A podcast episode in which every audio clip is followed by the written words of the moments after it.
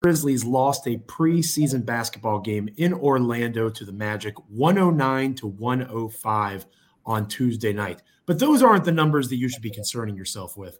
Damichael Cole and I will be talking to you about the numbers that you should be paying attention to coming out of Grizzlies Magic on this episode of Locked On Grizzlies. Join us in locking in, won't you? We would appreciate it. You are Locked On Grizzlies, your daily Memphis Grizzlies podcast, part of the Locked On Podcast Network. Your team every day.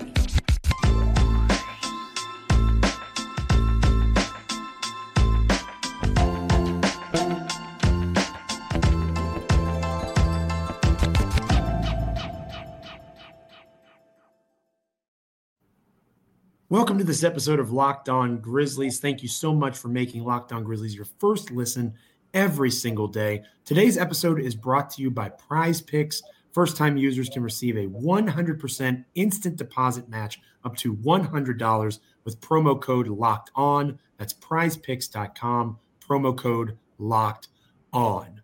You can find us on where any platform where you can get a podcast Stitcher, Spotify, Apple Podcasts, literally anywhere. And you can also find us on YouTube. Just look in the search bar for Locked On Grizzlies. You'll find our channel. Rate, review, subscribe.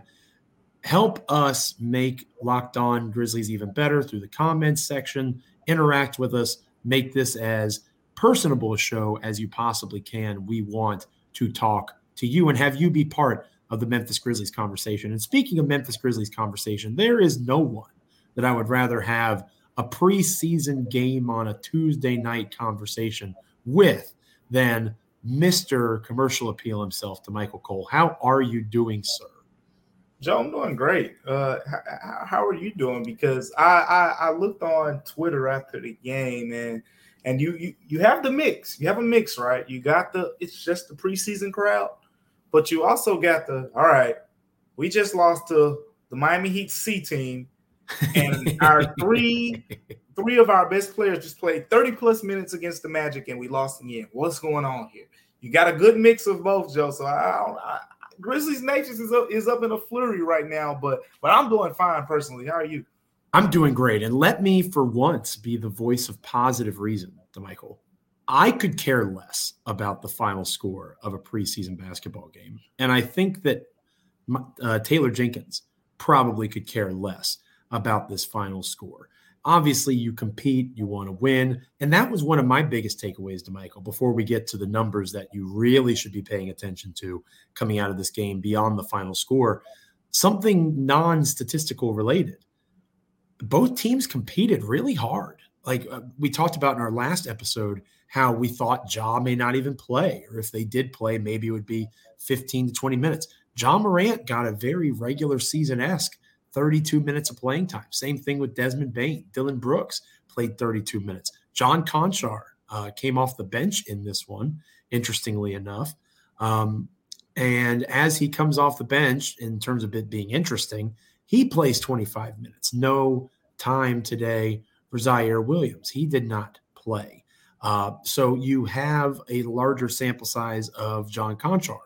And I thought that was interesting. You saw Xavier Tillman get some late run in that game.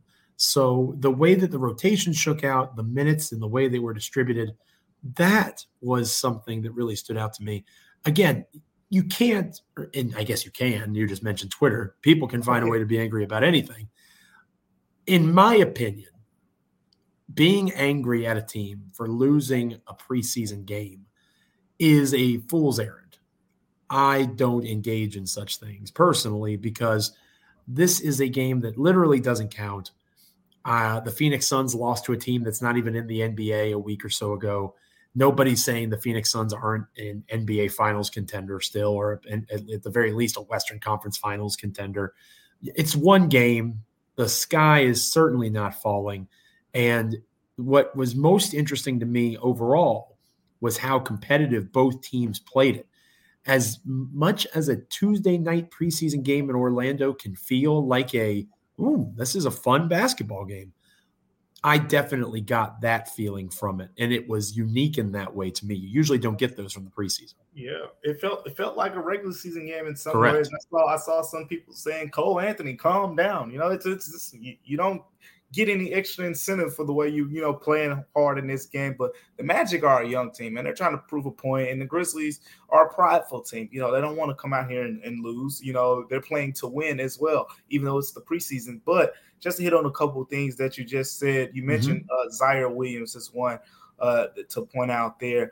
Uh, I heard a couple rumblings there, nothing too concrete, but I think you know Ziaire Williams. He did miss the open practice, did not mm. participate in the open mm. practice, and you know he's been very limited uh, lately. So they, them sitting him out wasn't a surprise in that way, but this is injury related, you know, to say the least. It wasn't, you know, I saw some people say, "Oh, why isn't Ziaire Williams in the rotation and things like that?" It, it's completely injury. Uh, Playing related. it close to the vest. Exactly. This this has nothing to do uh, with you know Zaire, Ziaire, Williams is clearly a part of this rotation. Know, there's no if, and, and buts about it there. But so at the end of the day, what we saw in this game more than anything is the Grizzlies are still figuring out lineups. That's why the results don't matter as much because Taylor Jenkins, we literally saw him in the fourth quarter of this game where Ja and, and all those guys were still playing.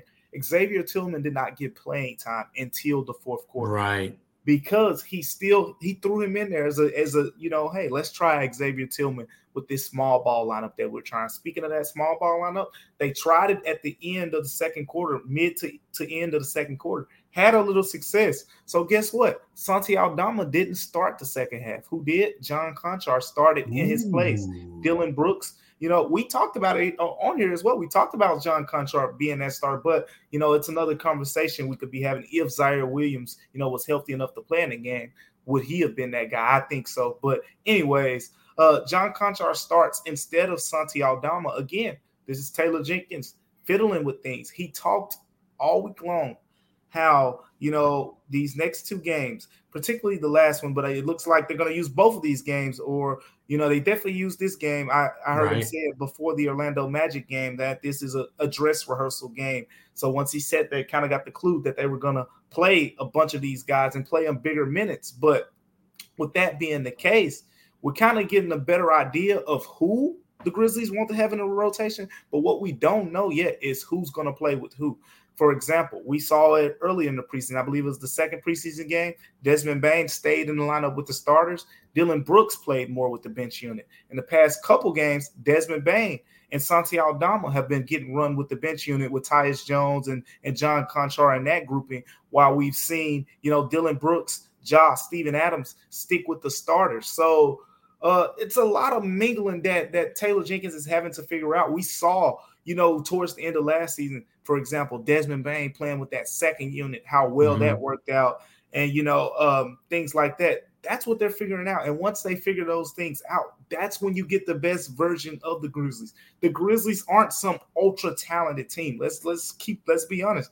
Uh, you have you have a lot of talent on this team, but we're talking about you know there are clearly teams that I think personally were more talented than the Grizzlies last season, but the Grizzlies have the second best record because they're well coached, they play hard, they're gritty, and the chemistry is is unmatched. The chemistry is unmatched, and those things that I just mentioned, especially the chemistry, uh, you have to find and mix and match those units to bring the best out of that. And once you get those, you know, parts.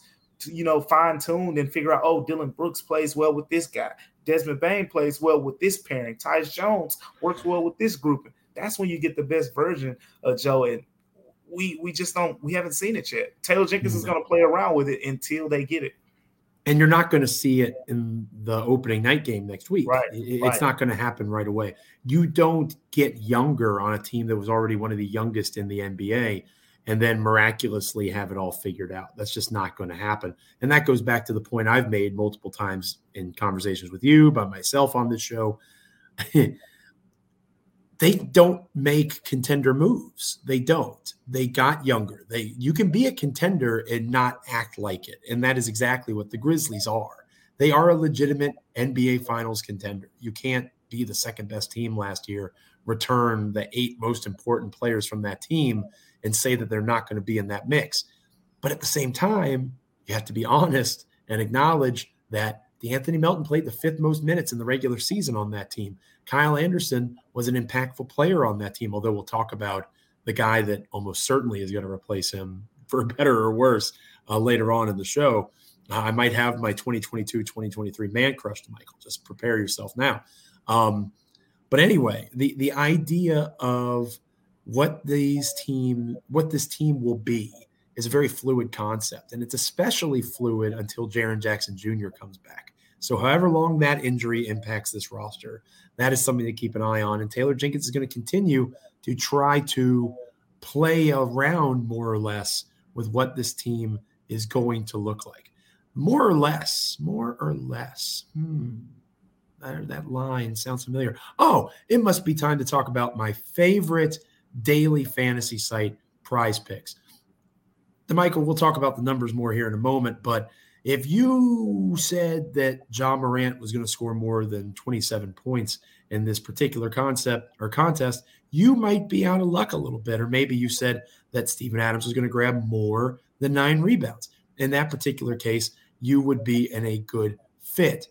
Lots of good entries to make on prizepicks.com and make things connect and intertwine. I love how easy the format is. It's extremely simple to play. You can pick two to five players, and if they score more or less than their prize picks projection, you can win up to 10 times your money on any given entry. No competing against other people. It's just you and the projections that are available. Prize Picks offers projections on any sport that you can watch, literally everything under the sun, from the NBA, which Damichael and I are most interested in, all the way to cricket and everything in between. Prize Picks has more or less choices for you. Entries can be made in 60 seconds or less. It is that easy with safe and fast withdrawals. Currently operational in over 30 states as well as Canada. Shout out Canada. It doesn't get much better or much easier than Prize Picks. Download the Prize Picks app or go to prizepicks.com to sign up and play daily fantasy sports. First time users, you can receive a 100% instant deposit match up to $100 with promo code locked on. If you deposit $100, Prize Picks will give you $100. If you deposit 50 bucks, Prize Picks will give you 50 bucks. It's that simple. Don't forget to enter the promo code locked on at sign up for an instant deposit match up to $100. The main numbers that stood out to me, because again, we're talking about numbers, Damichael, that are more important than the final score because it's a preseason game on a Tuesday night in Orlando.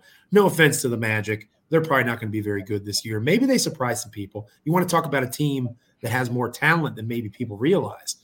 The, the Magic have some, or, you know, when you're as bad as the Magic have been for as long as they've been bad, you're going to accrue some talent, and they certainly have some of that.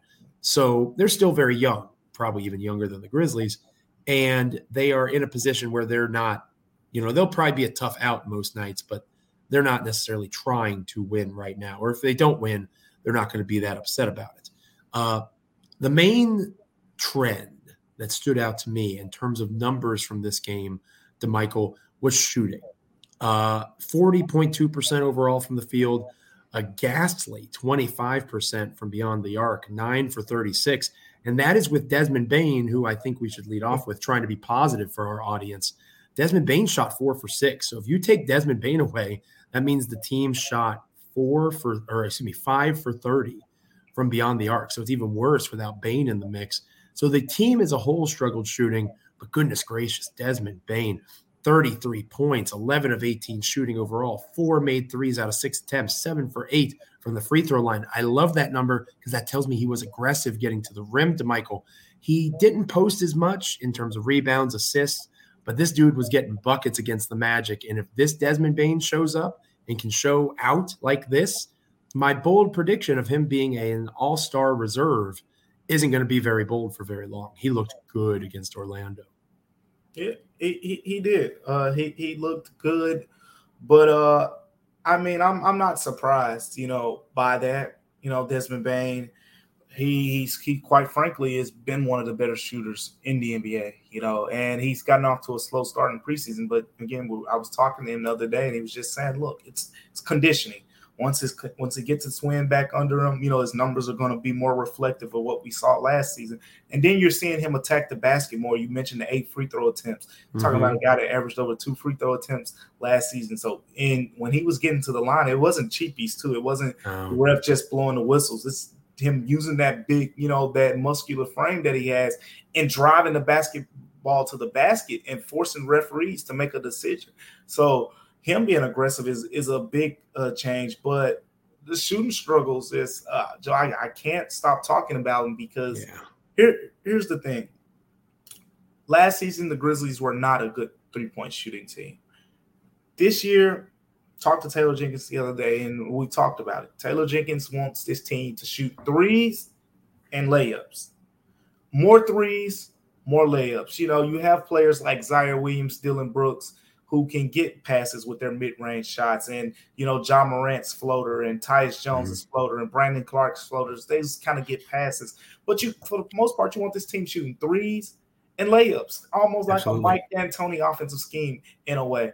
But here's the thing: the Grizzlies haven't been a great three-point shooting team. So no. you I get, you know, as a coach, you want to emphasize that, but what good does it do if the team isn't producing the numbers? And I think that's where uh, it's not a coaching problem. I'm not trying to suggest here, but sure. it's uh, the Grizzlies have capable shooters, but the numbers have not reflected it in any game so far. The first game against the Bucks, I think they shot 10 of 28 from three point range. That was the best three point shooting game the Grizzlies had. 10 of 33 after that, 10 of 36 after that, 9 of 36. The Grizzlies have shot 29% from three point range in four preseason games. Oh, I get it.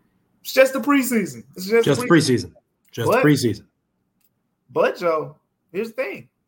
Go back to last season. Tell me what you said. You see Desmond Bane making five three pointers, and you see us saying exactly what you said. If you take out Desmond Bane's great shooting night and you look at the rest of the Grizzlies shooting numbers, they aren't pretty. Uh, Ja Morant, I do think he's worked a lot on this jumper. We actually talked to him about it a couple days ago. He's talked about all the work he's put in. But Ja Morant airballed a three pointer in this game, and he shot he shot pretty bad from three point in this game. I think you know at the end of the day, he's going to be a better three point shooter, but the inconsistencies will be there, you know, from time to time. And hmm.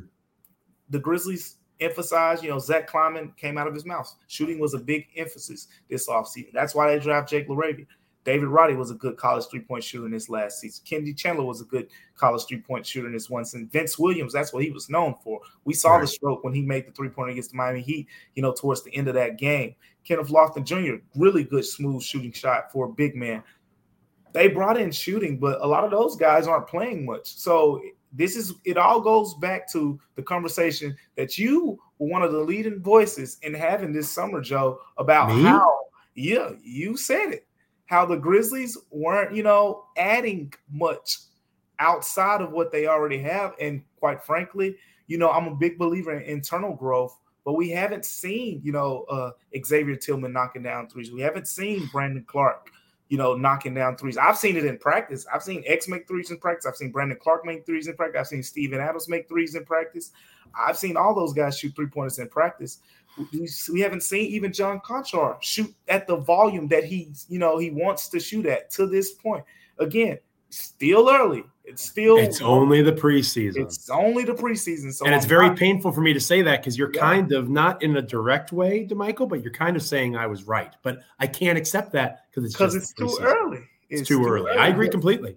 But the signs are, are are there, and and we'll see. You know, over the course of the season, you know how these things trend. But I think right now uh, we are at a point where we're like, okay, the, the shooting. We need to see a good shooting night on on Thursday to believe this team is an improved shooting team. I am very much, and you'll get tired of hearing this Damichael as we work together this season and hopefully beyond. Uh, I am very much team call me at Christmas. That is that is my tagline. That's my hashtag. Hashtag call me at Christmas. I don't care what this team looks like until Christmas. And that made me look very smart last season yeah. because the team was nine and 10. They were struggling. People wanted to fire Taylor Jenkins, trade Jaren Jackson Jr. I laughed at all of them. And I turned out to be right. People like to point out when I'm wrong, but very rarely do they point out when I'm right Damichael, which is fine. I don't hold grudges or anything or remember all those things that people say about me. I don't at all. The point is this you have to get more out of guys like Ja Morant. And Ja Morant will be the first one to tell you that. That's a credit to Ja Morant and his leadership. I didn't catch his media availability post game or see any quotes from him. I'm guessing he wasn't happy with a Kobe Bryant, uh, literal Kobe Bryant number, eight for 24 shooting night. I'm guessing he wasn't happy that he didn't make a three in six attempts. That's not enough for Ja. And again, to his credit, he'd be the first to tell you that. Um, John Konchar, two for four from three, not good enough in terms of volume. You mentioned that. Dillon Brooks, one for six from three, not good enough. Santi Aldama not making a three, not good enough. Up and down the roster, even the guy that made the threes, like Konchar, they expect him to take more of those, especially in 25 minutes of play. He should have been around six or seven attempts, maybe taking a couple away from Dillon, depending on how much time they shared the court. I'd have to look at those numbers. So I think that in terms of shooting, Taylor Jenkins talks a lot about how that ebbs and flows, right? They're going to have some good shooting nights, some bad shooting nights. They'll make some tough shots some nights, they'll miss some tough shots other nights. He has a very good long term macro perspective of that when it comes to shooting the ball in particular. When we come back on Locked On Grizzlies, Damichael and I are going to talk about some other numbers, not necessarily shooting related. Because again, Desmond Bane, very nice. Everybody else, not so much. But there were some other things that were positives to take out of the loss to Orlando that weren't necessarily putting the ball in the basket. We'll talk about that next on Locked On Grizzlies. Damichael, I'm going to lead off with a wonderful performance by one Brandon Clarke. And the reason I say that it was a wonderful performance is not because of his plus seven and 17 minutes played, not because of his three for three shooting. We're used to Clarke being pretty efficient in terms of his scoring. I liked that he grabbed four rebounds because when you think Brandon Clarke, you don't necessarily think a guy that's going to go eat the glass and attack the boards. So even though four doesn't sound that impressive, in the condensed time that he was on the floor, say he plays 25, 26 minutes in the future, if he can continue that focus on rebounding, only Tyus Jones, hilariously, uh, had more rebounds than Brandon Clarke. And John Konchar, in eight minutes played, had the exact same amount of rebounds as Brandon Clarke. And Konchar is known for being an elite rebounder. So that was kind of my under the radar number that I noticed that made me feel kind of warm and fuzzy inside. Hey, maybe Brandon Clarke can be a better rebounder for that reserve unit. And that would certainly lessen the load of guys like Steven Adams, John Konchar, When you have to rely on the six-five wing to be a dominant rebounder, that makes you a little nervous. So I liked seeing, of course, Tyus, we mentioned a moment ago, but Clarke in particular, being a big in 16 or 17 minutes played, four rebounds, that's good, positive direction kind of stuff when it comes to Brandon. What's a number that kind of jumped out to you, non shooting edition? Yeah. So I, will start. I'll start just to chime in on, on the Brandon thing. And, and sure, I don't. I feel like this is this is just coming off a little bit more today as me being the negative Nancy in the in the what? building. But but Brandon Clarke, I'm I I haven't been super impressed with what we've seen from Brandon Clarke only because only because I've said throughout the summer I have high expectations sure. for Brandon Clarke, and quite frankly, what we've seen so far is just another rendition of last season's player. That's I fair. haven't seen anything new. He, he made the little quick mid range jumper today, but I felt like that was just because he had nowhere else to go in the offense, and you know he made the nice little mid range jumper. But outside of that, it's been same floater, uh, lob here, and you know just do some nice things. You know in transition and, and show off your defensive versatility, which are all good things. But you know, if he wants to earn that next contract, and, and, and, I think we need to see more, you know, and and we will see. You know, I, I still think he's more than capable. But getting back to your point, something that stood out to me, this is actually going to be a good thing because I'm going to turn what probably some people view as a bad thing mm-hmm. and tell you how I viewed it as a good thing. And it's Dillon Brooks. You look at the raw numbers, four of 13, right? Doesn't look good. good. Let me tell you what I've noticed from Dillon Brooks, not just in this game, but just throughout the preseason. You know, all that talk about, oh, he's never gonna be able to to play within the rhythm of the offense. And, I know where you're going with and this. the volume shooter. And Dillon Brooks, so far, It's I know it's a small sample size, so I'm mm-hmm. just I'm gonna keep emphasizing that. I love the shot selection that we've seen from Dillon Brooks through three games, these past three games. Uh, he's even today.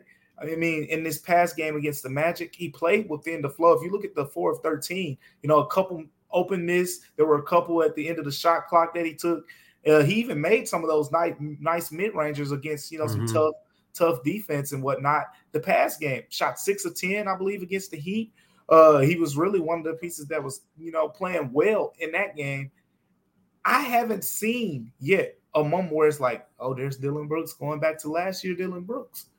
So far, it looks like he's allowing Desmond Bane to be Desmond Bane that a lot of people want him to be. He's not trying to take shots from him. Ja Morant is being able to get his shots as well. Mm-hmm. And Dillon Brooks is just playing his role. And he's being that guy where we talk about the Grizzlies not having a lot of shot creators. There have been a couple times already, and it happened in this Magic game too, where the shot clock was winding down, and Dillon Brooks gets to his mid-range spot and buries his mid-range jumper because he can do that. A lot of the other guys can't. Dillon Brooks can do that. Uh, you can argue about the results, but he is more than capable of creating his own shot. So I'm, I'm going to give Dillon Brooks some flowers because if he if he took 17 or 18 shots, you'll see a lot of people talking down on him. But Dillon Brooks so far throughout the preseason, I think it's been communicated to him because you know the coaches talked about you know emphasizing him wanting to be a better playmaker. Dillon Brooks mm-hmm. even told me his goal this season, Joe, four to five assists per game. And guess how many assists he got tonight, then, Michael? T- tell us the number. Four. and there it is. So you factor that in. I think Dillon Brooks, you know, uh, it's hard to say, you know, what his overall raw shooting numbers will look like because again, he did shoot four of thirteen today.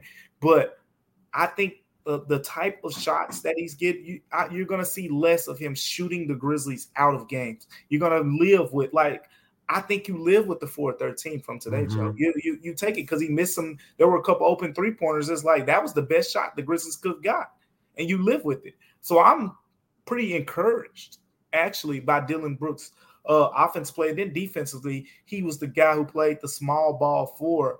And quite frankly, I think he held up better than Santi Aldama against uh, Paolo Banchero in this game. And that was why we saw, uh, you know, John Konchar start the second half in place mm-hmm. of Aldama. And when that happened, John Konchar slid up on the wing and Dillon Brooks slid down to the four spot where Aldama was playing.